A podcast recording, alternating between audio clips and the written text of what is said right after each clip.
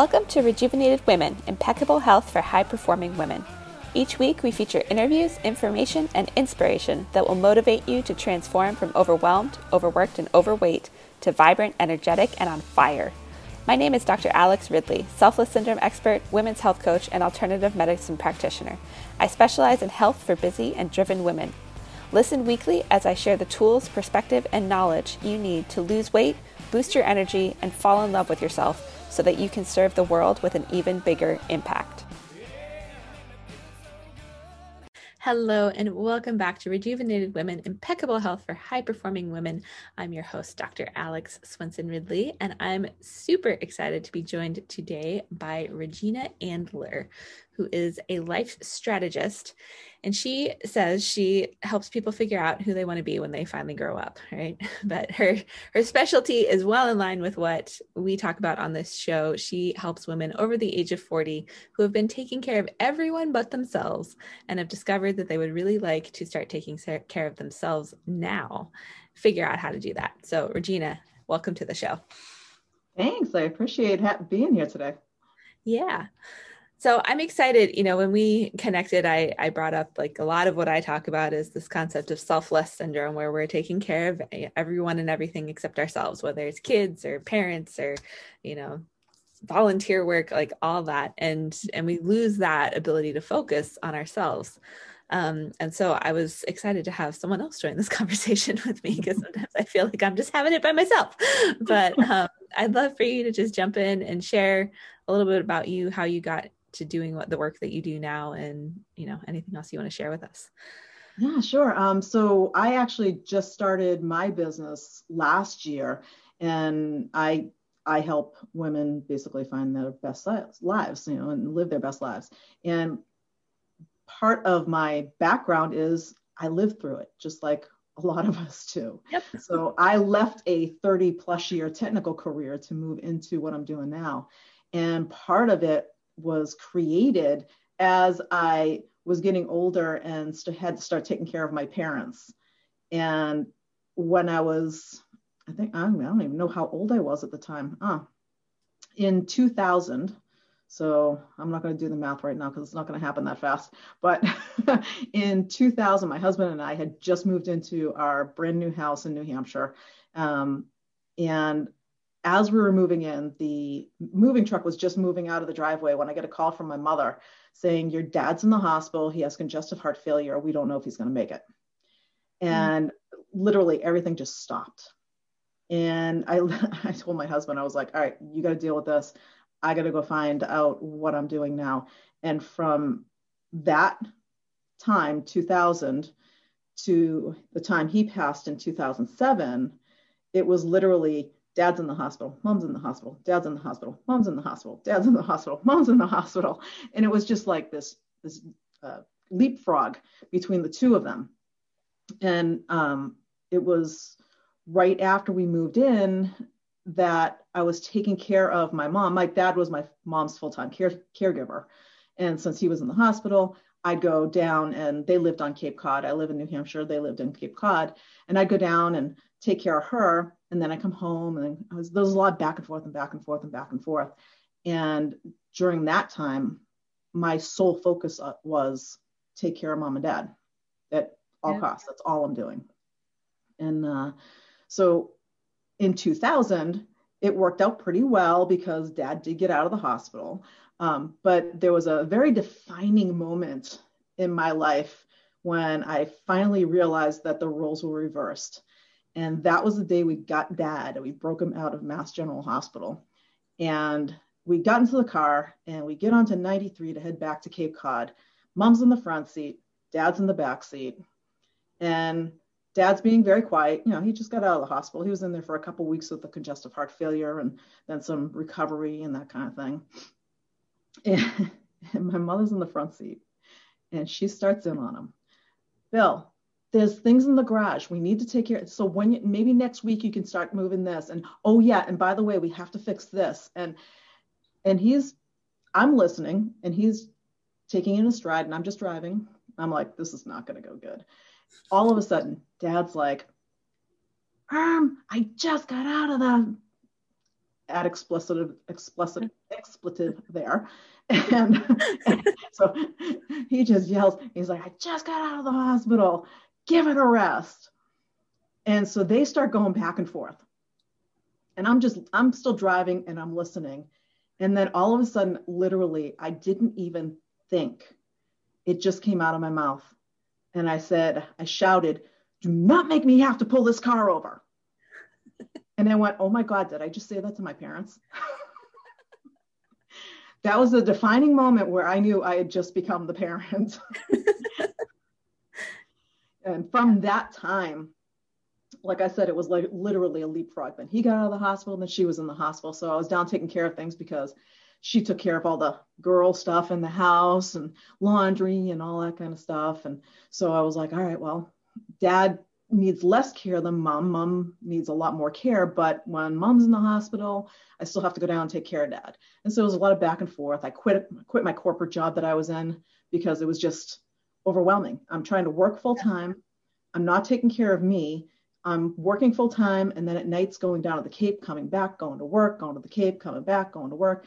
And so anything for me just was like, yeah, no, I'll I'll, I'll figure that out later.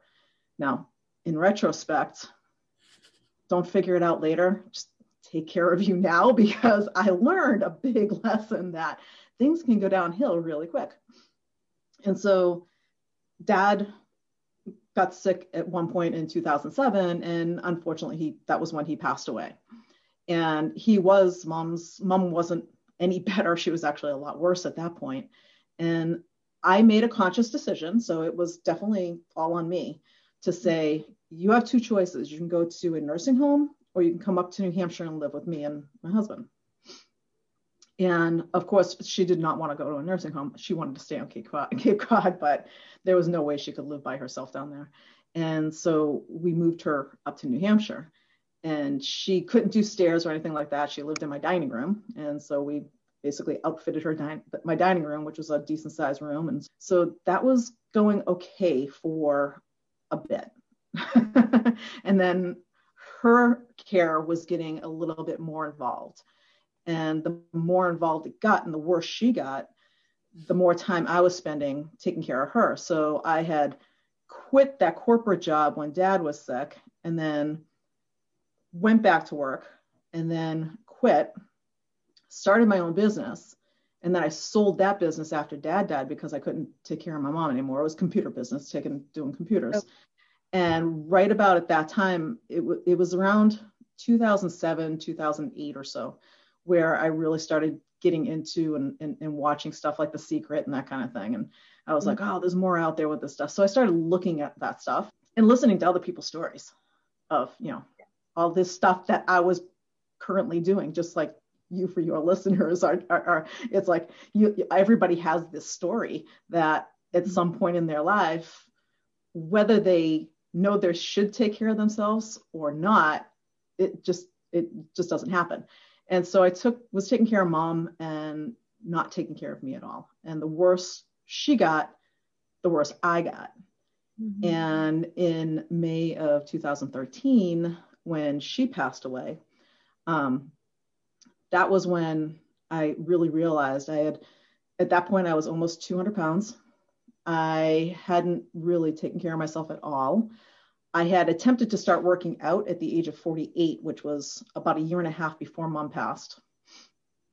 And as when she passed, not only was my weight up there, but I was angry, I was depressed, you know, all those feelings that come along with not taking care of yourself and, you know, not bringing that self love in. Yeah, and for a little while after she passed, I was, I literally, my husband would come home every day and find me in her bed watching NCIS, which was her favorite show. So I'd be laying in her bed watching NCIS and just that I spent my days there. And he'd come home and, and he'd be like, um, honey, you know, you really have to leave this bed. And I'd be like, yeah, I'm not ready yet. And eventually a girlfriend of mine, she was like, no, you need to get moving. And I I'll, I'll help you move. We, I'm going to go do this race. and what she told me was actually kind of funny. So, and, it, and it's been it's been my future ever since. So she called me up and she said, "I'm going to go do this race in Boston. It's at Fenway Park. It's called a Spartan Sprint." And I had no idea what she was talking about. I knew nothing about any kind of racing because I just yeah. didn't know anything about that and obviously wasn't paying attention to any of it because I didn't I didn't really care what happened. I was at the point where I didn't care what happened to me. I was just depressed, angry, overweight, telling myself, you put yourself this way and doing everything I could to put myself down because in my mind, you created this, you should have known better. Why didn't you do this? But instead of, you know, turning it around, I was just making myself feel worse, you know? Yeah. So she says to me, she goes, There's this Spartan sprint race. Just go sign up for it. She goes, I've never done one either. She goes, but it looks like fun. Let's go do it together. And, you know, she was literally trying to get me out of the bed. And I basically said, ah, what the heck? Let's go do it. Why not? So I'm thinking, I have Sprint cell phone service at the time. And I'm thinking, oh, so Sprint's putting on some kind of race or something like that and sponsoring some race. I knew nothing about it. Turns out a sprint race is the short version of the race. yep. You know, like running a sprint. I, again, didn't put two and two together. And so I signed up and then I was like, what, what is this thing? What are we supposed to do? And she goes, just go on YouTube and look it up. And so I did. And I went, oh my God, what did I just get myself into?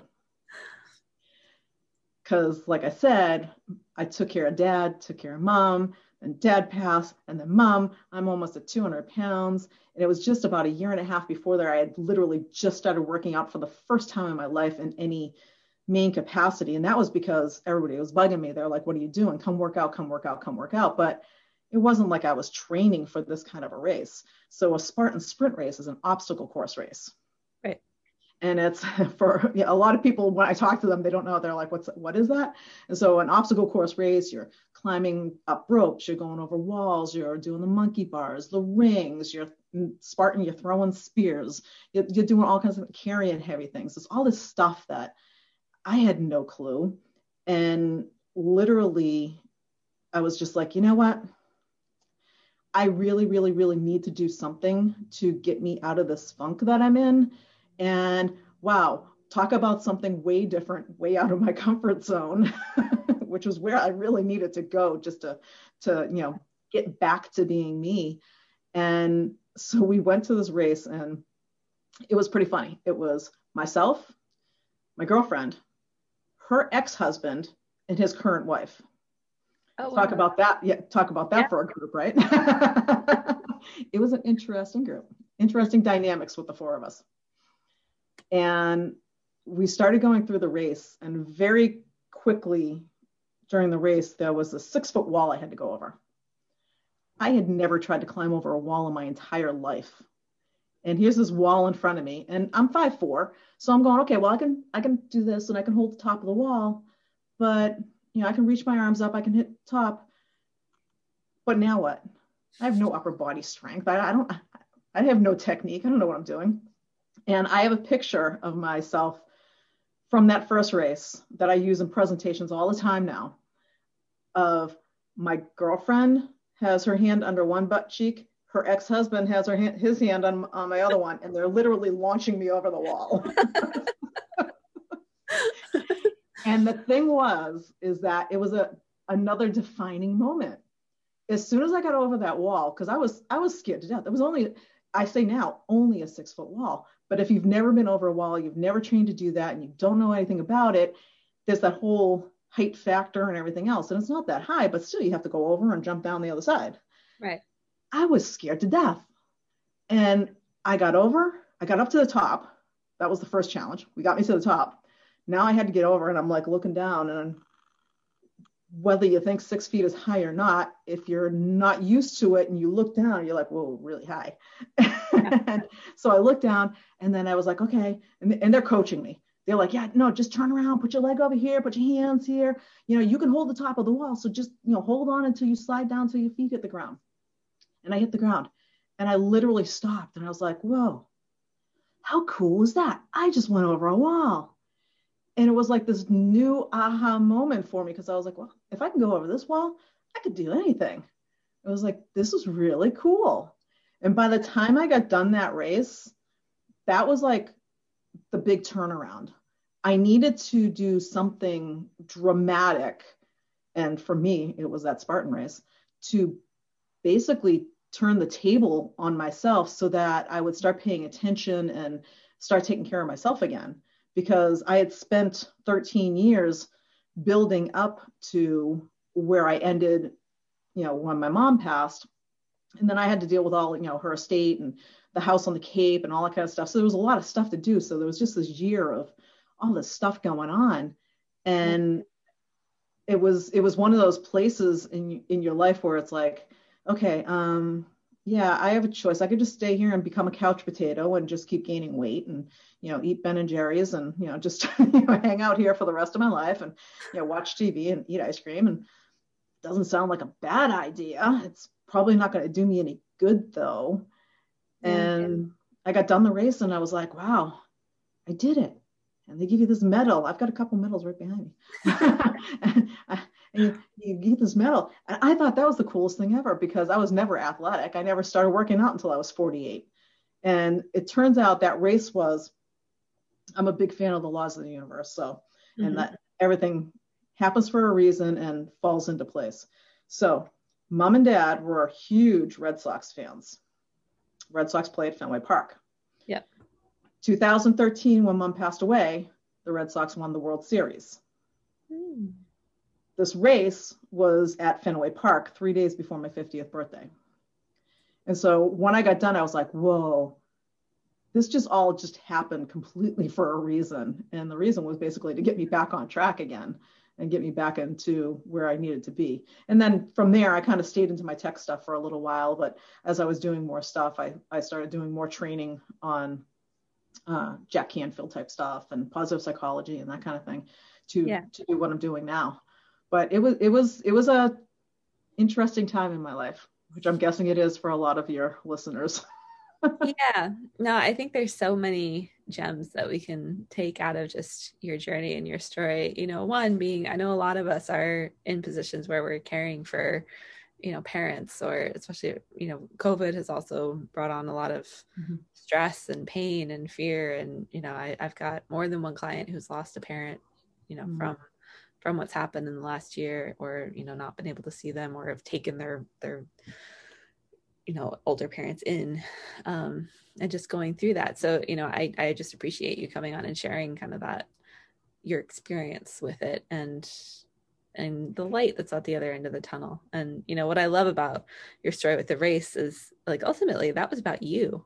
It mm-hmm. wasn't, mm-hmm. you know, you weren't doing it for somebody or, you know, to, to you know, your friend and you had friends obviously that help support you. And I think that's another key that, you know, we tend to let go of our our close friendships and relationships when we're really like not focused on ourselves. Um, and so that's that's an important piece of the pie. But I'd love to know from your perspective, like if you had to do it all over again, what would you have done differently? I don't know if this is a weird question to ask because obviously it got you to where you are, but like if you could go back knowing what you know now. Um, generally speaking, when somebody asks me if I'd ever go back and change anything, I usually say no because I'm a believer of everything happens for a reason. Yeah. But I'm, I'm going to put a but on that. like it. if I had to do the whole parent experience again and go through all of that, if I had a second chance around that, um, couple things. First off, mom and dad love to eat a lot of junk. Mm-hmm. Um, and at the time when everything was starting, I was not really I because I wasn't working out or anything like that, but I was never a really bad eater. Mm-hmm. And so growing up, I grew up with a lot of junk food and stuff like that. But then as I got older and went off on my own, I, you know, was better at eating. Well, when all this stuff happened, you know, stress starts and you start eating a bunch of junk. And and then when mom came to live with me, she was like, Well, what do you want? What do you want for dinner tonight? Oh, will you go get me a steak and cheese and and this and and they, you know, it's all this junk that I shouldn't be eating. And if I had to go back again, I would very consciously pay attention, number one, because that's where the 200 pounds came from. right. I would pay attention to my diet because I was just like, all right, mom, what do you want for dinner? Okay, yeah, I'll have that too. And for her, it didn't matter. She could eat basically, she was at a spot in her life where it was like, you know, whatever she wants to eat, just give it to her. And so, and even her doctors were saying that. So I was just like, it's great for her, not so good for me. yeah. so that's number one. I definitely go do that. And then number two, I think I would carve out time for me every day. I literally, um, I had a baby monitor in my bedroom. Mm-hmm. So anytime I basically woke up when she woke up, and there was no time for me really during the day to do certain things. I mean, I took time, but even so, it wasn't time where I wasn't going, oh, I got to do this for mom. I got to do this for, you know, I got, I got to do this. Oh, I got to set up this doctor's appointment. I've got to take care of the stuff down the Cape. I've got to do all this stuff. There was never really a time where I said, you know what, maybe you just need a break. And over a period of six years, you don't take a really good break for yourself on a regular basis. It starts to build up. So I think I would take more breaks and, or, you know, schedule in some time for me. yeah. definitely eat better. Got it. Well, those are good, good tips. And, you know, it's, we can't control the circumstances around us, right? Like stuff happens and if this year, last year, and I don't like to focus on 2020 too much, but you know, if the last year and a half has taught us anything, is that you know there's stuff that's outside of our control that just happens. Um, but it's how we show up in the face of it, and you know what we do to keep ourselves our best version of ourselves through that that really I think makes or breaks the difference.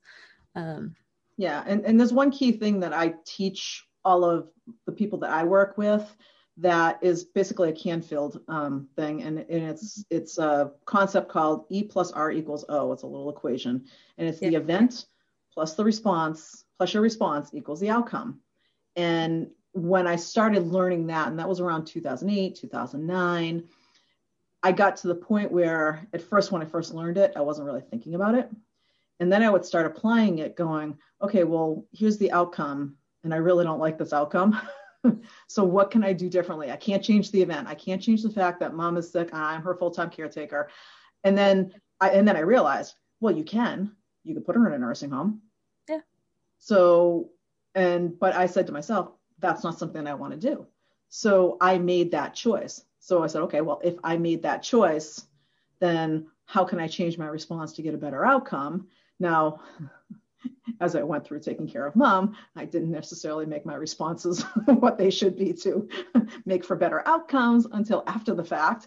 But, you know, I learned a lot in the process that, you know, you have control over your responses, you have control over your attitude, and how you decide to show up is 100% you. So no matter what's going on, but you really have to be conscious about it.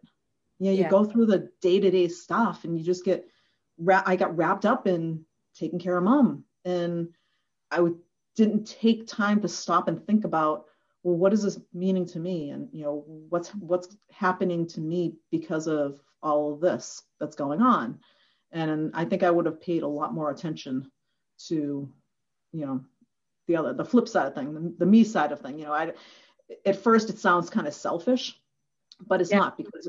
Right. But, it, it, but it's not because if you don't take care of you, you know, in retrospect, you know, I got through taking care of mom until she passed.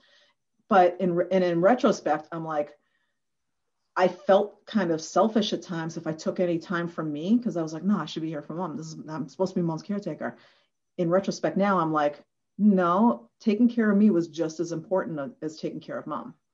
So if I did have to go back and do it again, that's another thing that I would absolutely do and I think that's such an important distinction because as women, you know, we're nurturing and we want to care for everybody. And whether it's the stage where, you know, we have little kids or, um, you know, like I went through this, I'm a mom of an eight year old and then I've got three stepsons who are teenagers and chaotic in their own way. But, you know, it's like we guilt trip ourselves if we're like, I just need a flipping afternoon by myself. Like I need an hour or whatever it is. And, but we let it get to that point where it's like, we're to flip out or you know have a, a, major emotional reaction just because we've pushed it so far and so when you you know regularly schedule time for you and it doesn't have to be a guilty thing. You're not a bad parent. You're not a bad caretaker. You're not a, a bad anything. It it allows that like you to be a better version of yourself for them. And so you're actually a better caretaker and a better mom.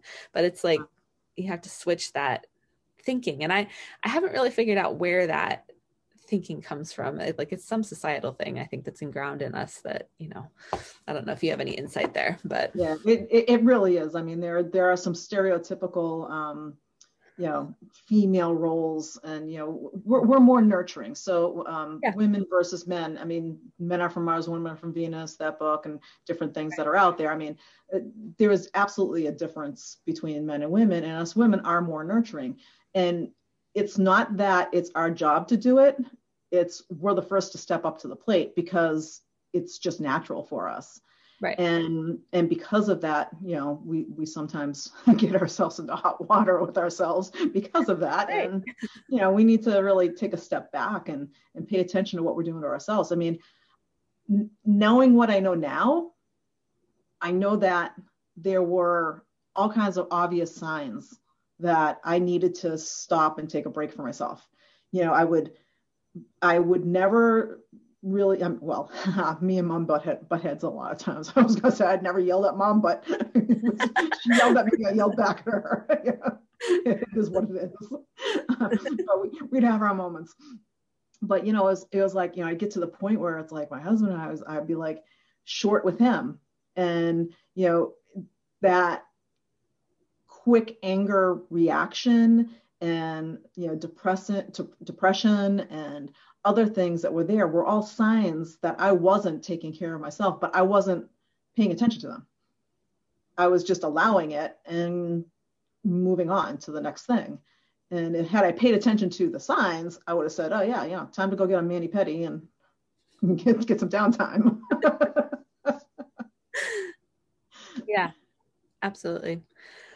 No, and I mean I've experienced that. I'm sure every woman listening to this has experienced when you just like we know it went too far but it you know and another thing i was going to bring up just in what you shared is like we get this victim mentality or victim mindset of like well, i don't you know and, and that becomes excuses. I don't have time for me. I don't have time to do this. But then like we gotta accept and acknowledge like we have a choice in any given moment and you know we can also choose the things that are going to help us be the more balanced the loving patient yep. wife, mom, and so. Exactly. There, there, there's there's a quote that I use all the time. It's from a band called Rush. I don't know if you know the band Rush. I've heard and, of it. Uh, yeah. But it's it's from one of their songs, and, and it says, "If you choose not to decide, you still have made a choice." And yeah. I love that line because so many of us do that all the time. We're like, "Well, I can't make a decision right now," and it's like that was a decision. So if you chose not to do anything about it, remember that was all you. That was 100% you saying, you know what, I'm not going to do it. If you don't like the outcome, change the response. That's all. That's all up to you. Nowadays, now knowing what I know, and again, it was years like 2007 on was when I started really my journey of you know learning what I know now and why I do what I do now.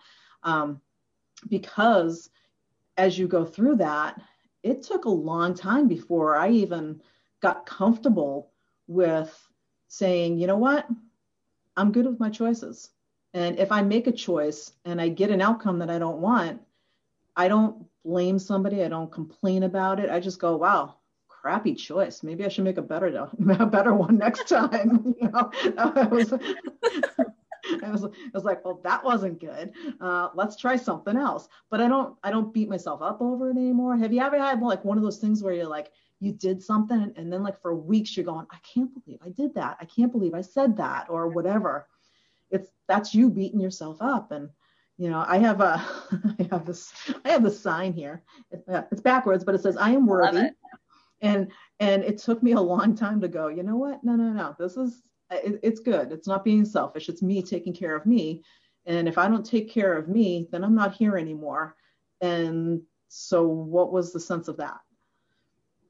Yeah. You know, so there is value. It's not being selfish. I mean, you can move it to the selfish side. There's a line. There's, there's a line. Yeah, there's a line. you can move it there. But I mean, you're in the you know, taking care of you is just important as taking care of the kids and taking care of the husband and taking care of the parents. And, you know, I have a dog and a cat, you know, taking care of the animals, taking care of whatever needs to be taken care of. I still take care of it, but I take care of me too. So. Yeah. Love it. So, you know, for anybody listening to this and maybe they're in a tough situation with parents or kids or, you know, whatever life threw at them in the last two years, like where what advice do you have for them in just starting somewhere? Like what's what's the first step if you're like, how am I supposed to fit this into my day? Where do we start? Be aware. Every every morning when I wake up, I literally don't set, set a foot out of bed before I set my intentions for the day. And I get up every morning, wake up, and I literally lay in bed and go, okay, what is all the stuff that needs to get done? And what is all of the junk that might interrupt what I have to get done and basically screw up my day? And what am I going to do? And how am I going to allow myself to feel if that happens? Am I going to get angry? Am I going to start blaming people? Am I going to, you know, whatever? I I set an intention every morning. And a lot of people just jump out of bed and they just start with their day. And when you do that and you don't take some time in the morning, so it's it's kind of, you know, start your day with some me time.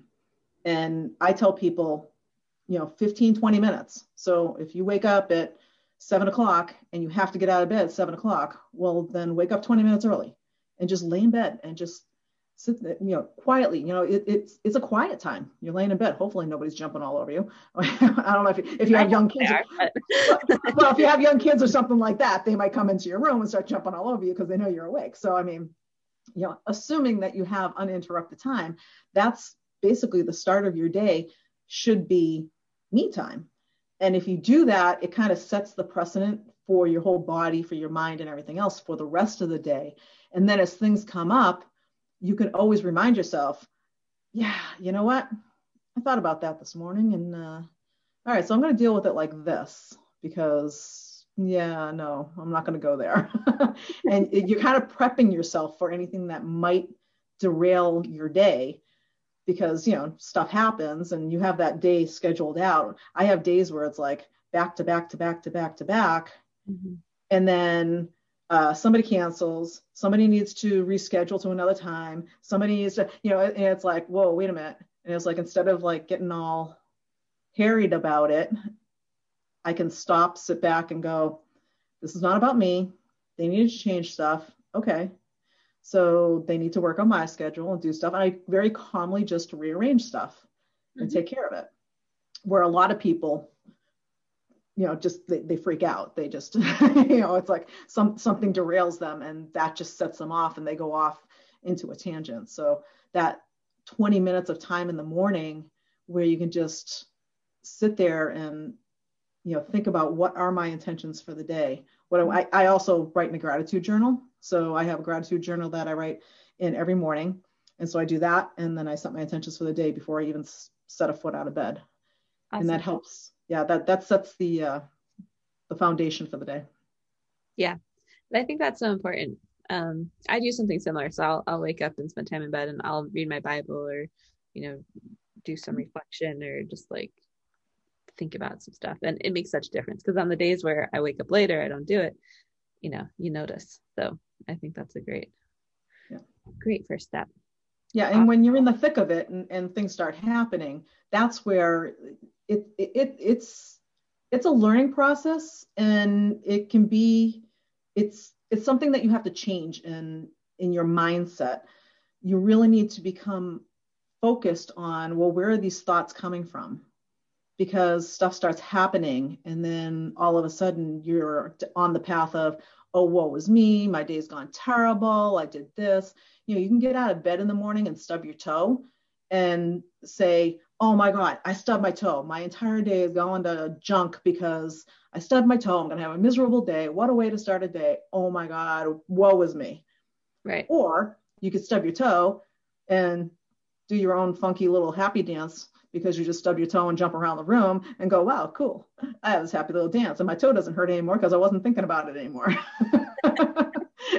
and then you get done and now you're telling everybody, oh yeah, you should have seen the dance I was doing in my bedroom this morning after I stubbed my toe. It was awesome.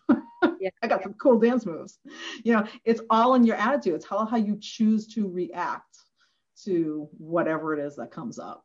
But you yeah. have to be conscious about that and you have to think about it because you know our instant reaction is always to go to the negative. It's mm-hmm. it, psychologically speaking, that's ingrained in us to go towards the negative because it's easier sometimes going positive is harder. And so you want to make sure that you squash the negative and see all the positive out of it. Yeah.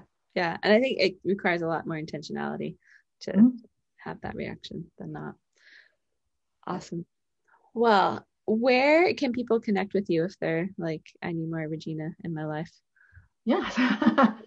so I have a Facebook page that I send, a Facebook group that I send people, a Facebook group that I send people to, and the Facebook group is find harm the find harmony and balance. sorry, the harmony and balance connection for women. And then I also just released a, uh, a brand new consumer awareness guide to finding harmony and balance in your life. And they can find that at www.findharmonyandbalancenow.com. And I don't have a product page, a service page, or anything like that because I don't work with anybody just out of the blue. I don't have people just sign up and say, hey, I want to work with Regina. I have everybody have a an individual call with me to say, you know, am I right for you? Are you right for me? Do we resonate with each other? So I send them to my calendar, which is www.chatwithregina.com. And I do a free consultation. Not it's not even a consultation, it's more of a conversation to say, so what's up? You know, what you know, what'd you call me for? What, you know, obviously there's something going on. You're you you reached out and you maybe want some training or something. What is it that, that you're looking for? How can I help you? And or can I help you? No sales, no gimmicks. It's just a how can I help you? And then if the next call, if it goes to a next call, that would be okay. Here's my products. Here's my services. Here's what we're doing. But that you know the free call is basically just a hey, you want to chat? What's going on? Let's talk. So anybody can do that. Awesome. Thank you so much, Regina. We got an interruption by an eight-year-old who decided he's hungry. you know, in the scheme of how do we react to things, there you go. he did very well. I appreciate you taking the time to join us and just share, you know, your story, your journey, the things you've learned. Um, it's it's always great to have those connections, and I'll put all that info in the show notes. And um, yeah, thank you very much. Yeah, thank you so much for having me. I appreciate it. I appreciate the opportunity.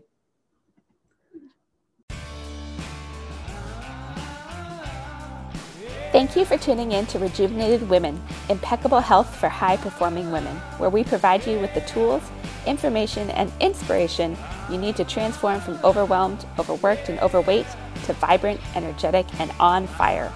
If you enjoyed the show, please head over to iTunes to subscribe and leave us a review. Each month, I'll select one lucky reviewer to receive a special impeccable health sample kit from me. Also, I don't want to be working with you on your health only once or twice a week.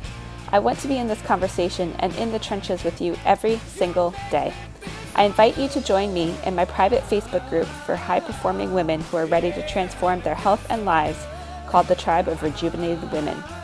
There, you'll have access to free trainings, a community of like minded women from around the world, and even more information, inspiration, and motivation to transform your health and become vibrant, energetic, and on fire. Until next time, remember to keep putting yourself first so that you can better serve the ones you love and the things you are passionate about.